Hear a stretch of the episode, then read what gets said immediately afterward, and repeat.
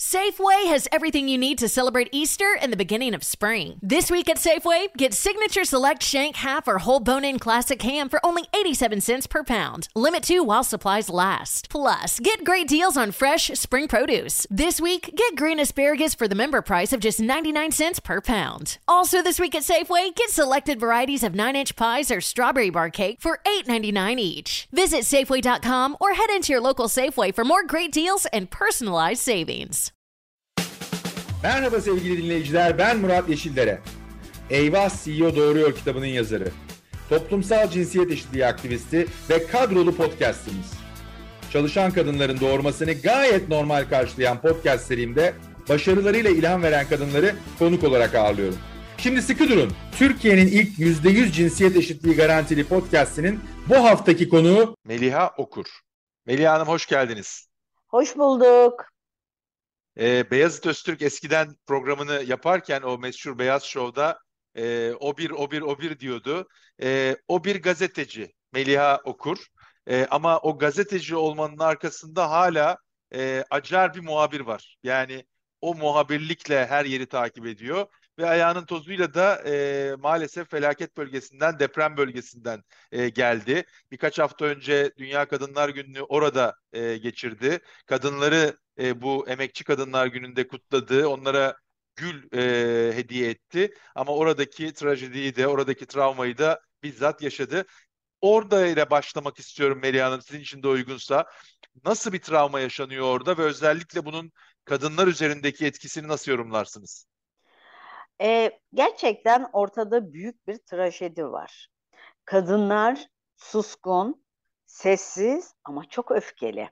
Hatay'da, Maraş'ta benim gördüğüm bu. Özellikle Maraş'ta kadınları çok suskun, çok öfkeli gördüm. Üstelik e, kadınlar Maraş'ta ve Hatay'da konuştuğumda siyasi bütün kimlikleri atmışlardı. Birlikte sadece hayatta kalma savaşı verdikleri için, yaşama tutunma mücadelesi verdikleri için o günü, o saati nasıl değerlendirebileceklerini düşünüyorlardı. Ben o yüzden geçmiş dönemde bugün iktidarda olan partide görev yapmış kadınlar da var orada.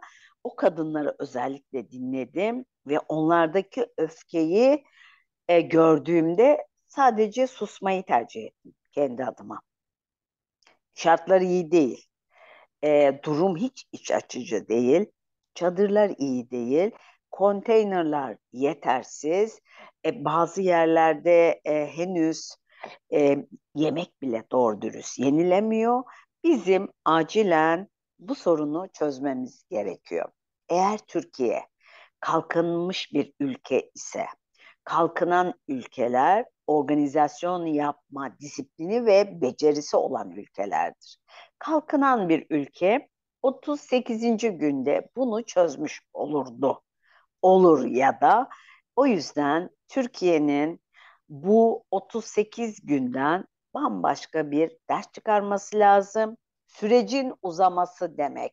Tam da seçime giderken sessiz duran ama öfkeli olan kadınların önümüzdeki dönemde çocukları ve gençleriyle birlikte bambaşka bir açılım getireceği. Onun için söze böyle başladım. Ee, çok çok e, çok değerli paylaşımlarınız. Seçim kısmına özellikle gelip orada da sizin e, öngörülerinizi, tespitlerinizi konuşmak detaylıca arzu ediyorum ama e, bu deprem bölgesiyle biraz devam edelim. E, yayına hazırlanırken, demin sohbet ederken siz onlara bu Kadınlar Günü için birer gül e, sunduğunuzda e, birçoğunun yanaklarından gözyaşlarının e, aktığını, döküldüğünü bahsetmiştiniz. E, belki onun etrafında da bir konuşmak lazım. Yani e, bir akut ihtiyaçlar var sizin güzel tanımladığınız gibi bir türlü tam tamamlanamayan.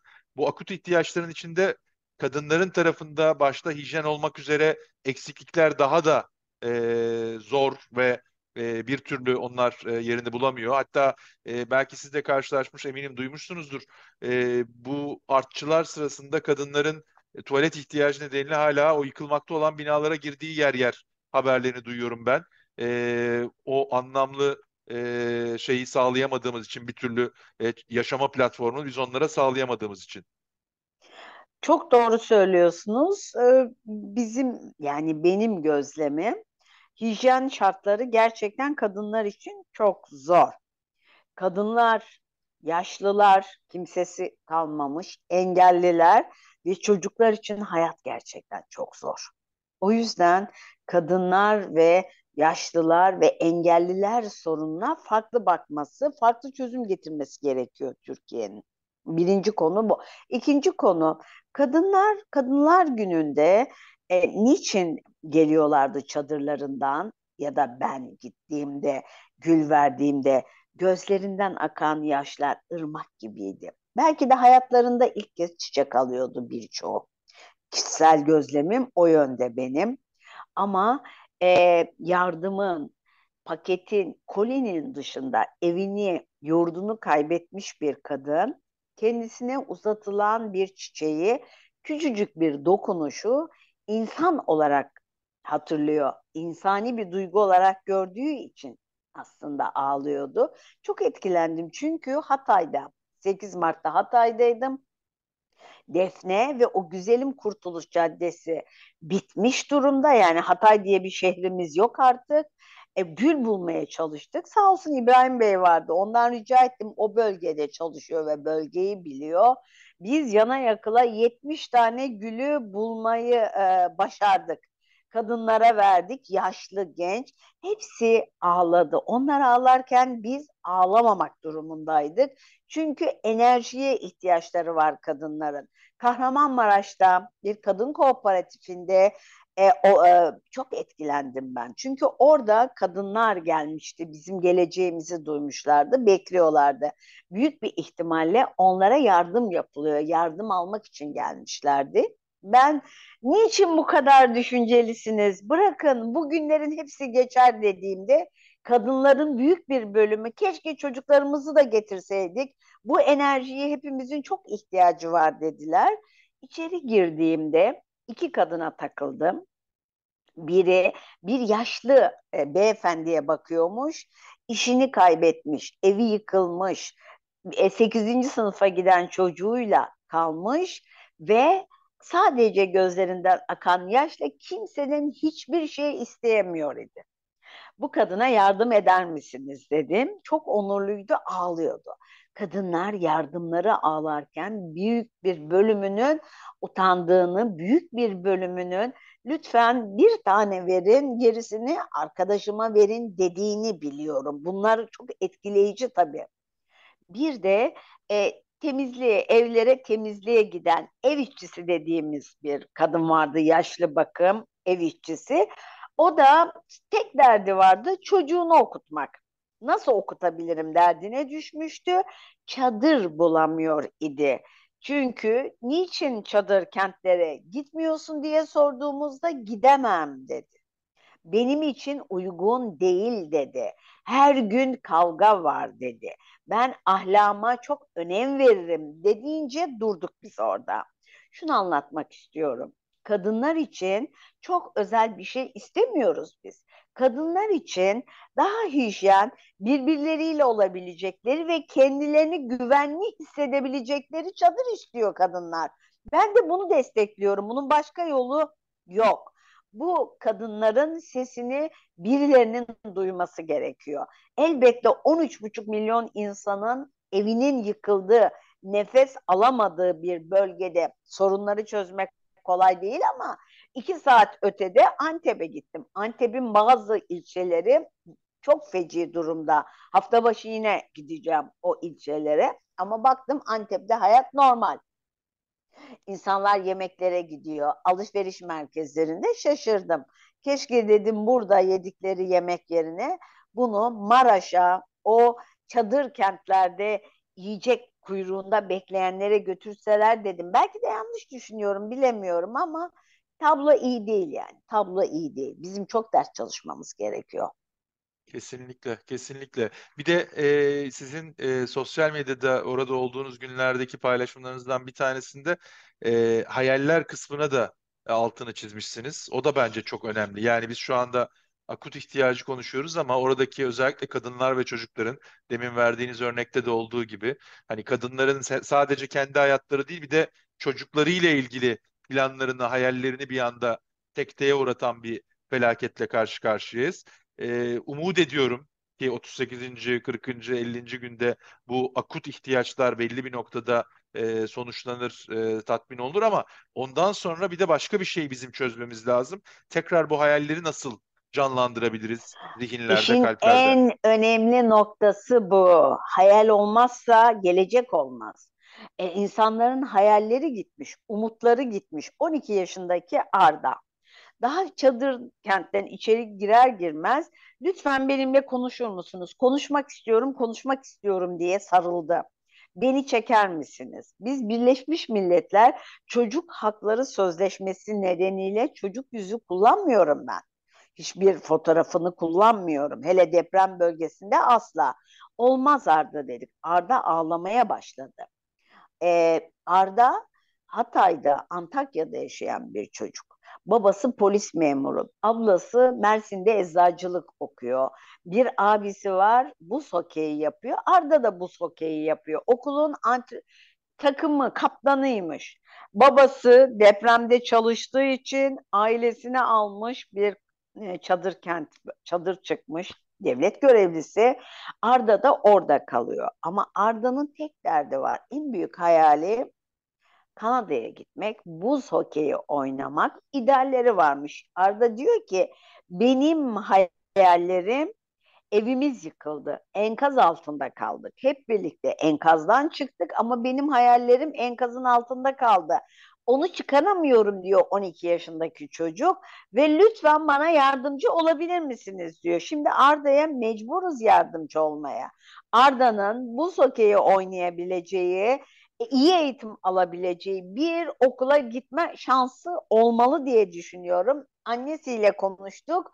Tabii Arda'nın kaldığı kampla ilgili de sıkıntısı var. Kamp sert. Öğretmenler haklı olabilir ama o kadar genç ki psikolog olarak gelenler Arda'yı biz mutlu etmek için Arda'nın gözleri dolu ağlıyor. Annesi durdurmaya çalışırken rica etti. Biz Arda ile çekim yapıyoruz. Tabii ki o görüntüleri yayınlamayacağız ama bir öğretmen gençmiş daha.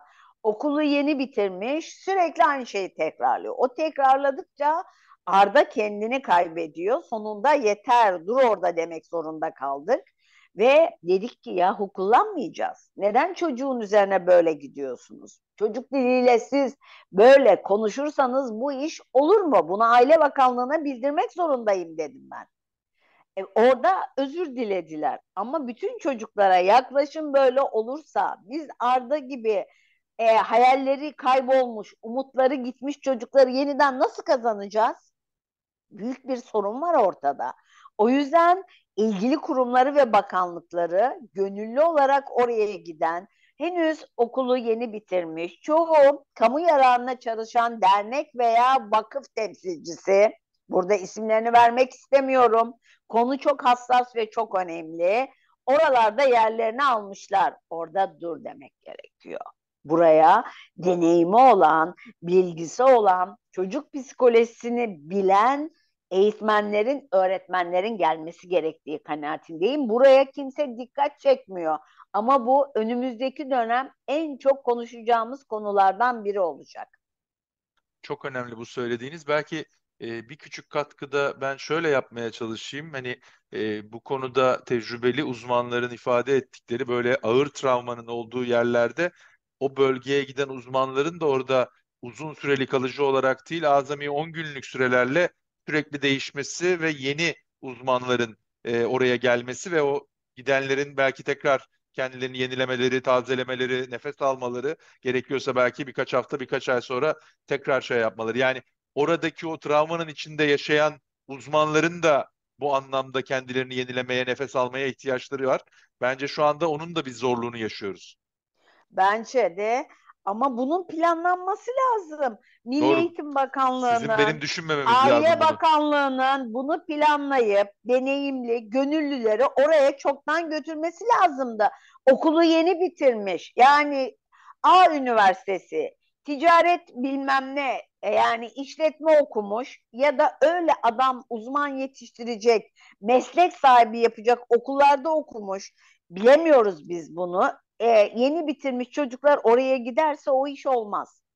Ben Arda ve Arda gibi sorun yaşayan çocukların e, kaybolmasını istemiyorum. Çocuklarımızı kaybedeceğiz orada.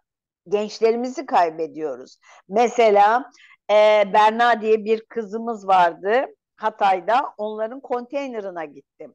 Ankara Sanayi Odası vermiş konteyneri. Onlar çok mutlular çünkü herkese onlara çıkmış. Ama konteynerde inanın bana iki oda var ranzalı yatabiliyorlar. Bir küçük masa sadece bir ranzanın yanında. Bir de küçük mutfak var ama onlar o kadar mutlular ki tuvaleti ve banyosu var diye. Ama oturacak yer yok. İnsanlar yağmurda, karda, çamurda oturacak yer yoksa nerede oturacaklar? Evin önünde plastik sandalyelerde oturarak gün geçiriyorlar. Allah'tan havalar çok soğuk değil. Kar kış yok. Ya kar kış olsa ne yapacaklar? Bir de böyle sorun var. Şimdi ben 99 depremiyle kıyaslamak istemem. Aşağı yukarı ikisi de farklı.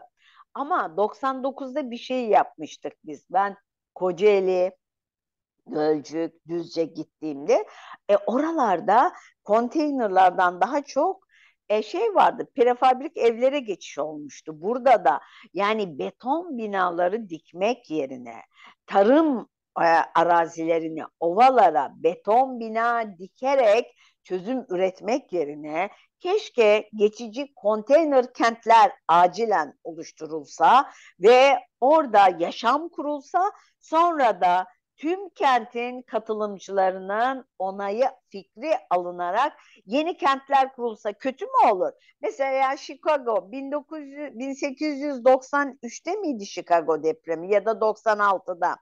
Chicago yanmış gitmiş.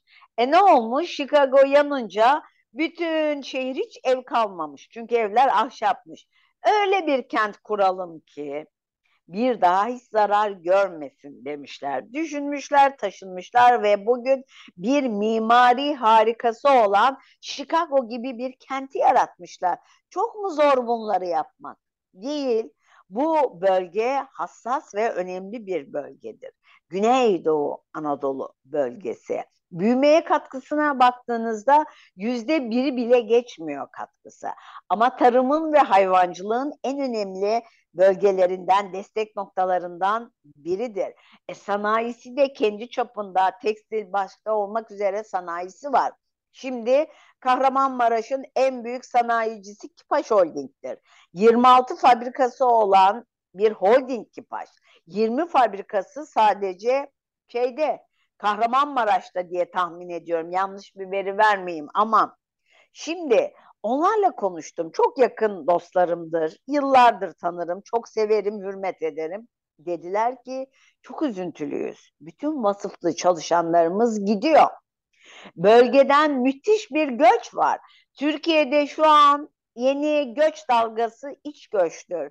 Ee, batıya göç devam ediyor ve e, bu deprem kuşağından çok fazla depremden etkilenmiş iller aslında e, pek çok ille haksız rekabetle karşı karşıya kalacak önümüzdeki dönemde. Bu ilk etapta enerji tüketimiyle Kahramanmaraş'ta kendini göstermiş. Onlara sunulan kotanın yüzde otuzunu bile dolduramadık diyor idi bir sanayici. Vasıflı eleman gidiyor işçi bulma sorunuyla karşı karşıyalar. Peki ne olacak bu bölgede? İnsanların işe başa ihtiyacı var. E, eve de ihtiyacı var. O zaman bölge insanını dinleyecek bu ülkeyi yönetenler. Bu bölgeleri cazibe merkezi haline getirmenin yolu bulunacak. Ne olabilir? Herkesin farklı önerisi var. Kipaşçılar der ki bizim önerimiz ilçe bazında teşvik ve destek politikası devreye girmeli. Çünkü Kahramanmaraş'ın ilçeleri ile diyelim ki Adıyaman'ın ilçeleri veya Gaziantep'in 3-4 ilçesi dışında ilçeler ya da Şanlıurfa'nın ilçeleri, Malatya'nın ilçeleri belli ilçeler dışında eşit durumda değil. İlçeler bazında büyük farklılık var gerçekten çok zarar gören ilçeler var. Şimdi afet e, bölgesi ilan ettiniz. Olağanüstü halde ilan ettiniz. E, bütün illere bunun avantajını da sunuyorsunuz ama her il ve ilçe aynı düzeyde depremden etkilenmemiş ki. Çok fazla etkilenen ilçeler var. Mesela aklıma Dulkadiroğlu aklıma geldi. Türkoğlu o kadar çok etkilenmişler ki zaten Hatay'ı söylemeye gerek yok. Hatay'ın bir tarafı tamamen gitmiş vaziyette. E şimdi bu ilçeleri ayağa kaldırmak için genel belirlediğiniz şartlara dayalı bir teşvik ve destek politikasıyla gidemezsiniz. O yüzden buradaki sanayicinin durumu, üreticinin durumu, çiftçinin durumu, hayvancılık yapanın durumu farklı bir biçimde ele alınmak zorunda. Ee, çok çok çok önemli altını e, kalın çizgilerle çiziyorum bu paylaşımlarınızın. Belki şöyle bir katkıda bulunayım. Hani her ne kadar belki Türkiye'nin büyümesine, gelişimine o bölgenin katkısı farklı sebeplerle daha sınırlı olsa da yüzde 12-13 ihracata katkısı var o bölgenin tekstil başta olmak üzere. Yani bu bahsettiğiniz resim aslında Türkiye'nin bu anlamda e, cari dengesini dahi etkileyebilecek bir Tabii. etki yapacak önümüzdeki günlerde. E, bunu da yaşayarak maalesef göreceğiz bu yetkin insanların, Ama en önemli etki sosyal etki, sosyal %100. etki. Çok çok hassas, çok çok önemli bir konu. Kolları sıvayıp görev başına demeliyiz. Ama seçim sürecine girdik. Nasıl olacak bu iş? Evet aslında orada güzel bir geçiş oldu. Birazcık da e, seçim e, yaklaşıyor. E, iki aydan kısa bir süre kaldı. E, ve e, gene sizin e, paylaşımlarınızdan gördüğüm siz diyorsunuz ki aslında kadınlar için toplumsal cinsiyet eşitliği için e, bir var olma seçimi bu. E, birazcık onu açar mısınız? Tabii ki e, biz seçim ve geçim arasına sıkışıp kalmış bir ülkeyiz şu an ve biz yoksullaşıyoruz. E, bu yoksullaşma ürkütüyor beni. Eğer 13 kişinin e, parası ya da serveti 44 milyonun e, gelirine eşitse bunu ben söylemiyorum. Türkiye İşçi Partisi Genel Başkanı Erkan Baş söylüyor. Ama verilerden bunu görüyoruz. Bizim bu şapkayı önümüze koyup bu ülkenin geleceği ve toplumsal refah kültürü için nasıl bir yolculuk başlatmamız gerekir konusunda yeniden harekete geçmemiz lazım. Şimdi biz seçime gidiyoruz. Bu seçimde 84.3 milyon diyorum ülkenin nüfusu. Yarısı kadın, yarısı erkek. Erkekler ve kadınlar elmanın e, ortadan ikiye ayrılması gibi aşağı yukarı dengelenmişse erkeklerin istihdamda olduğu, kadınların iş ve aş meselesinde hiç olmadığı bir ülke burası. Gerçekten kadın istihdamının her geçen gün giderek azalması bir kırmızı alarm. Ama onun ötesinde işe toplumsal cinsiyet açısından bakıyorum ben. Çünkü cinsiyet ve toplumsal cinsiyet birbirinden farklı.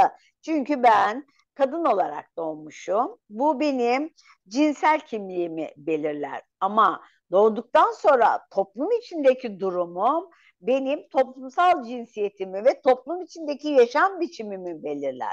Türkiye aslında yasalar, kurallar, kanunlar, uluslararası sözleşmelere hep güzel imzalar atan bir ülke.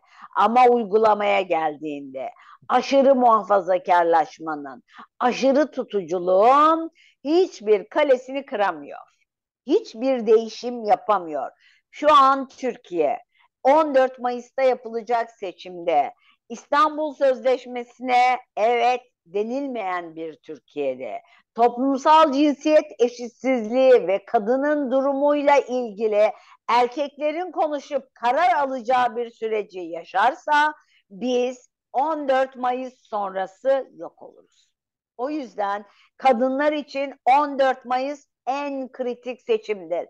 Ya var olacağız ya yok olacağız. Kadına, kadın haklarına, kadının ekonomik özgürlüğüne, kadının toplumsal cinsiyet eşitliğine saygı göstermeyen hiçbir siyasi parti, hiçbir e, şey e, milletvekili açıkçası bundan sonraki süreçte kadınları temsil edemez, sözcüsü olamaz. İşte burnumuzun dibinde bir İran var.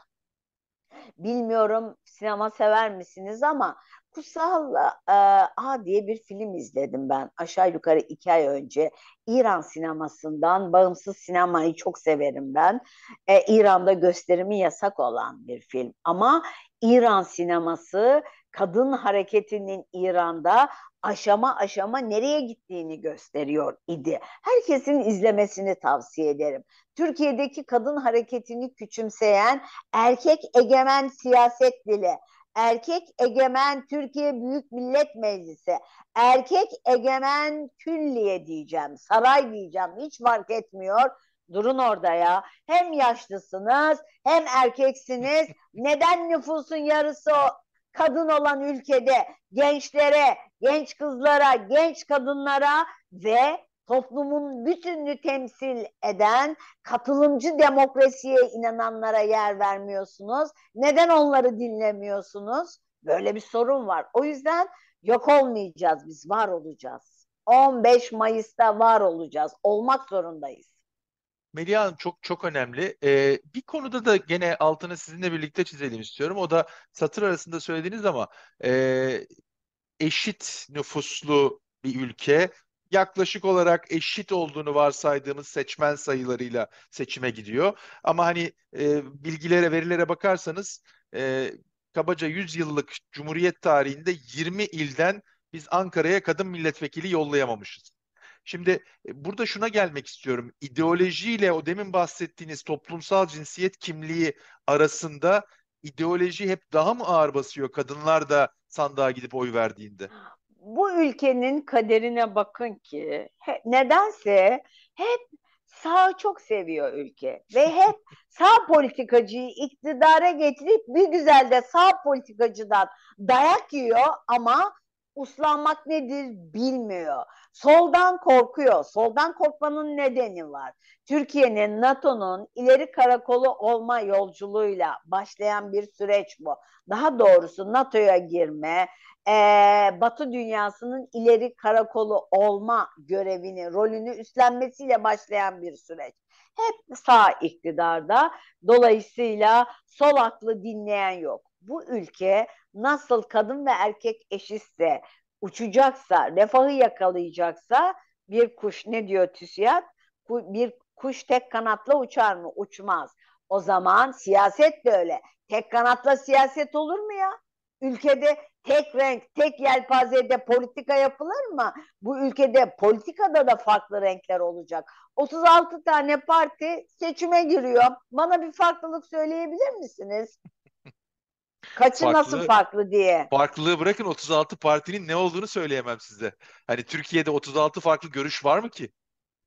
36 farklı görüş yok. Hep birbirine benzer partiler birbiriyle kelime oyunu yaparak aynı söylemleri söyleyen erkekler topluluğu var karşımızda. Sanki koro gibi şarkı söyleyecekler, seçim şarkısı. Yok öyle bir şey. Bu ülkenin kadınlara dijitalleşmenin, sosyal medyanın da getirdiği güçle dünya ile daha çabuk kucaklaşıyor. Gençleri dinleyin. Gençler öylesine güzel şeyler anlatıyorlar ki. Dün radyo yayınımda bir genç e, sosyal e, şeyi sivil toplum örgütünün e, başkanını aldım.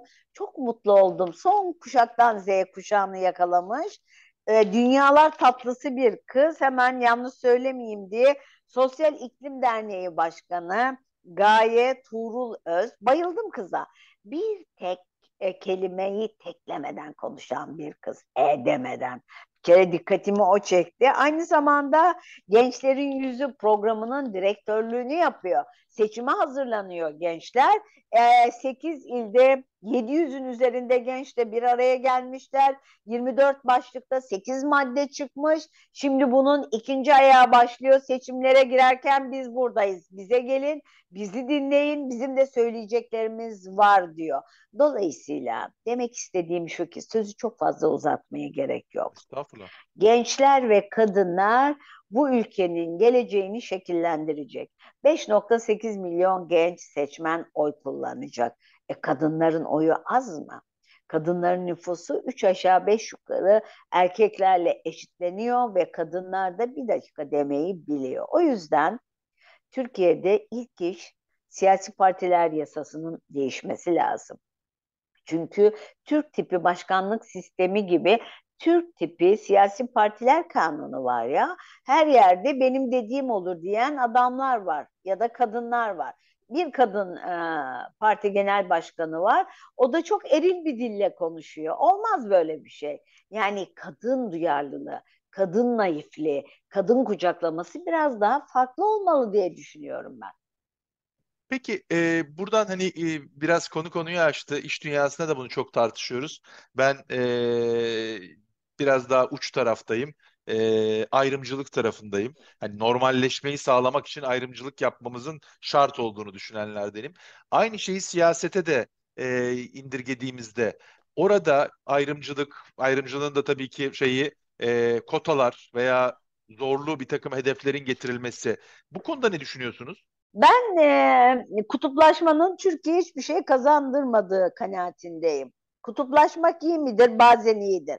Kaos iyi midir? Evet iyidir. Kaos teoremi de bir görüştür ve önemlidir. Ancak Türkiye öylesine e, farklılaşmış durumda ki bu farklılaşmada ayrımcılığa göz atarsak bu ayrımcılık kutuplaşmadan biraz farklı diye düşünüyorum. Yanlış mı düşünüyorum? Doğru. Bu ayrımcılığında kutuplaşmaya ne kadar karşıysam o kadar doğru olduğu kanısını kanaatinde olanlardanım ben de. Doğru, doğru. Aynı noktadayız. Peki siyaset konusunu e, konuşurken tabii ya da e, seçimleri konuştuk e, ve e, toplumun buraya vereceği tepki ve siz çok e, önemli olarak gençlerin ve kadınların aslında e, geleceği değiştirmek için çok büyük adım atacağını ve e, bunu da başaracağını söylüyorsunuz. E, burada bir de kamuoyunu bilgilendirme görevi olan bir medya müessesesi var. Siz e, Türkiye'de bu anlamda gerek yazılı gerek görsel medyada e, tecrübeli isimlerden bir tanesiniz. Şu anda e, haber kanalları ama hani haber verip vermedikleri tartışılan birçok kanalında kuruluşlarındaki çekirdek ekibin içinde olarak yer aldınız. Bu anlamda e, gene toplumsal cinsiyet eşitliği gözüyle e, medyada kadınların alamadığı özellikle yönetici karar verici roller ve bunun önündeki engelleri bize birazcık anlatır mısınız? Ee, ne kadar güzel söylediniz. Yani önce iğneyi kendimize sonra çuvaldızı başkasına batıracağız. Bu ülkenin kaderi hiç değişmiyor. Siyasette nasıl kadın yoksa, iş dünyasında yavaş yavaş, daha çok yavaş o da kaplumbağa hızıyla koltuklar yer değiştirmeye çalışıyorsa medyada henüz bir hareket göremiyoruz. Medya niye böyle? Medya fazla erkek egemen. Medyanın dönüşümü aslında 80'li yıllarda bizim Özal'la birlikte, rahmetli Turgut Özal'la birlikte liberal bir dünyaya açılmamız da farklılaştı. Çünkü küçük aile işletmesi olan gazeteler vardı. Gazetelerde de genelde yazan, çizen, farklı düşünen e, beyler yer alıyor ama çok az e, kadın çalışan var o dönem için. E 80 e, ortasından itibaren büyük bir değişim başladı medyada. Büyük işletmeler 90'larla birlikte geldi tamamen medyaya yerleştiler. Aslında medyayı değiştiren en önemli alan İzmir'in, Yeni Asır'ın İstanbul'a gelişiyle başladı bu süreç. Hem liberal bir gazete çıktı o dönem için sabah hem de teknolojideki dönüşüme çabuk ayak uyduran bir kentli gelip gazeteyi çıkardı. Ama bütün bunlara rağmen yani teknolojiye yatırım var. Liberal bir anlayış var. Sayfaları çoğaltma var ama kadınlar üzerinden ve kadın yöneticiler üzerinden açılım yapmak yok. Çünkü erkekler sahip oldukları hiçbir şeyi kolay kolay bırakmak istemiyorlar. Kadınlar, medyadaki kadınlar peki niye bunu istemiyor diye sorabilirsiniz. Medyadaki kadınlar istiyorlar ama öylesine zor bir meslek ki bu maratoncu olmak gibi bir şey. Koşacaksınız, moraliniz bozulmayacak, sinir sisteminiz sağlam olacak ve hayatta kalacaksınız. Çünkü benim medyaya ilk girdiğim dönemlerde medya içinde e, ya birinin çok yakını olan geliyordu ya da gerçekten çok o, okuyan, bilen geliyordu. Onlar belki kaldı. O tanıdıklar filan gitti. Şimdi bu değişti. Artık çok profesyonel bir yapı geldi 2000'lerle birlikte. Ama bu yapı 2010'lar itibariyle alt üst oldu. 12 bin gazeteci işsiz. Şu an medyada aslında e, ana akım diye tabir edebileceğimiz bir atmosfer, ortam kalmadı. Yeni akıma ihtiyacımız var. E, böyle bir yapıda e, toplumsal cinsiyet eşitsizliğini konuştuğumuz İstanbul yaklaşımının devre dışı kaldığı bir ortamda medyada kadın olabilir mi? Çok zor, çok zor hakikaten. Peki, e, siz bu anlamda e, birçok farklı kanalı kullanırken bir yandan da e, Fox TV'de e, Merve Yıldırım'la birlikte benden söylemesi diye hakikaten Evet. e, programın adı da tam sizi e, andırıyor. E, bir programın e, yapımında içinde yer alıyorsunuz. Dolayısıyla da e, çok da değerli katkılarda bulunuyorsunuz orada. E, bu tip nefes alacak yerlere yani tırnak içinde vahalara da ihtiyaç var şu anda gördüğüm kadarıyla özellikle ana akım medyada bakıldığında. Çünkü sizin gibi farklı sesleri, sözleri dile getiren insanların kadın ya da erkek bağımsız olarak söylüyorum e, bu tip e, şeyleri paylaşacakları platformların sayısı da giderek azalıyor. Çok doğru. Çünkü ana akım yok diyoruz. Ana akı temsil eden tek bir yer var. O da Fox TV. E, Fox TV'yi farklı bir yere koymak lazım. Çünkü Fox'ta gerçekten haber yapılıyor. İlle bir yere angaje değil. Fox işini yapıyor ama Türkiye öyle kutuplaşmış ki herkes Fox'un e, belli bir görüşün temsilcisi olduğunu düşünüyor. Halbuki Fox haber yapıyor. Diyelim ki bugün iktidar değişsin. Fox gene haber yapacaktır ve bugün e, temsilcisi gibi görülen, anlatılan e, kişilerin karşısında en sert haberleri yine Fox yapacaktır. Bunu biliyorum ben. Fox'un yapısı öyle ama onun dışında medya yeniden şekillenmeli. Bugün medyada çalışanların dörtte üçünden fazlası bir değişim gelirse Türkiye'ye olmayacaklar. Hiçbir şekilde yer alamayacaklar. Çünkü herkesin kafasında bir çift var. Sansür çipi. Herkes kendi kendine sansür uyguluyor. Bu çok tehlikeli. E, muhabir de yetişmiyor. Bir muhabir 10 yılda yetişiyor. Şu an medyaya gelenlerin çoğu hayatlarında hiç muhabirlik yapmamış e, insanlar. E, gazeteci e, aktarıcıdır. Gazeteci bilim insanı değildir. Gazeteci sosyolog değildir. Siyasetçi değildir. Sadece bütün izlediği çevreleri ya da haberleri en iyi aktaran kişidir. Ama zaman içinde konuyu o kadar çok yakından takip eder ki bir e, savunma sanayici kadar savunma sanayi ile ilgili sorular sorabilir, anlatabilir. Bir sosyolog kadar o kadar çok nüfus, göç haberleri yapar ki Türkiye'nin toplumsal değişim dinamiklerini aktarabilir. Bir gazeteci eğer düzenli ekonomiyi izliyorsa bir ekonomist kadar anlatım yapabilir. Ee, yani gazetecilik iyi soru sorma sanatıdır. İşini doğru yapan gazeteci iyi soru sorar bir, basit ve yalın bir dille konuşur iki. Yani hemen her kesime derdini anlatmak zorundadır. Üçüncüsü de artık erkekler manşet atmamalı konvansiyonel medyada. O haberlere kadın duyarlılığıyla imza atılması gerekiyor. Bu konuda da medyanın yeni şekillenmede ders alması ve buna göre yol çizmesi gerektiği kanısındayım. Ama biz gazeteci kadınlarında tabii ki eksiklikleri var. Belki de çok fazla talep etmedik. Hatamız bu olabilir. Aslında e, yavaş yavaş da podcast'imizin sonuna doğru gelirken son soracağım soru da birazcık bununla bağlantılı. E, konuştuğumuz konu yani bu toplumsal cinsiyet eşitsizliği konusu e, ben bunu her platformda dile getiriyorum. Bence bir erkek meselesi. Konu bir kadın konusu değil. Bir kere onu hani baştan e, ortaya koyalım.